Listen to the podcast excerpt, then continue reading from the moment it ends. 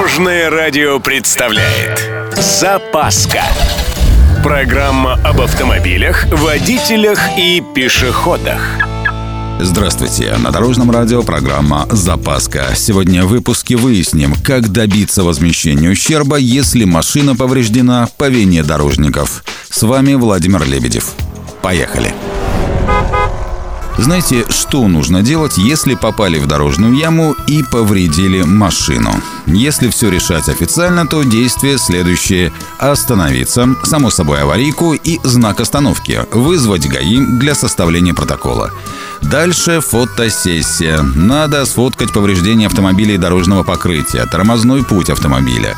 Лучше делать кадры с привязкой к местности. Не забудьте про наличие или отсутствие предупреждающих знаков, правильность их установки и читаемость. Важно помнить, что основанием для компенсации ущерба станет яма, чьи предельные размеры превышают по длине 15 см, ширине 60 и глубине 5 см. Даже ГОС соответствующий есть. Дальше нужно определить виновника ДТП. Кто там дорогу содержит? Ага, можно, конечно, и так поговорить, а можно и сразу в суд. Ну, или в прокуратуру. Теперь тонкости. Во-первых, настаивайте на личном приезде инспектора. Мол, вам и яму померить нечем, и сфоткать не получается. Во-вторых, очень важно в объяснениях о ДТП написать, что вы управляли автомобилем без превышения скорости, с учетом характера дорожного покрытия и ПДД не нарушали. Добавьте, что просите провести административное расследование с целью установления ответственности за данный участок дороги дорожной организации и установления типа дороги в соответствии с ГОСТом.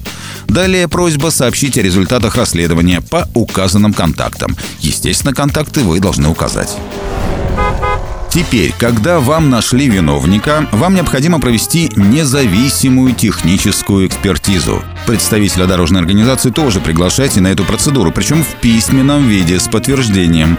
Следующий шаг – досудебная претензия о добровольной выплате вам ущерба в течение разумного срока, ну, скажем, 2-3 недели. Отправить письмо нужно по юридическому адресу дорожной службы с заказанным письмом с уведомлением о вручении – если досудебная претензия в срок не была удовлетворена, то нужно подавать в суд.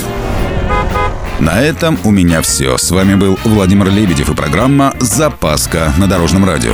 Любой из выпусков вы можете послушать на нашем сайте или подписавшись на официальный подкаст.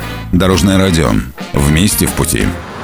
Запаска. Практически полезная, теоретически грамотная, приятная во всех отношениях. Программа об автомобилях, водителях и пешеходах. По будням в 11.30, 22.00 и 2.30. Только на Дорожном радио. Дорожная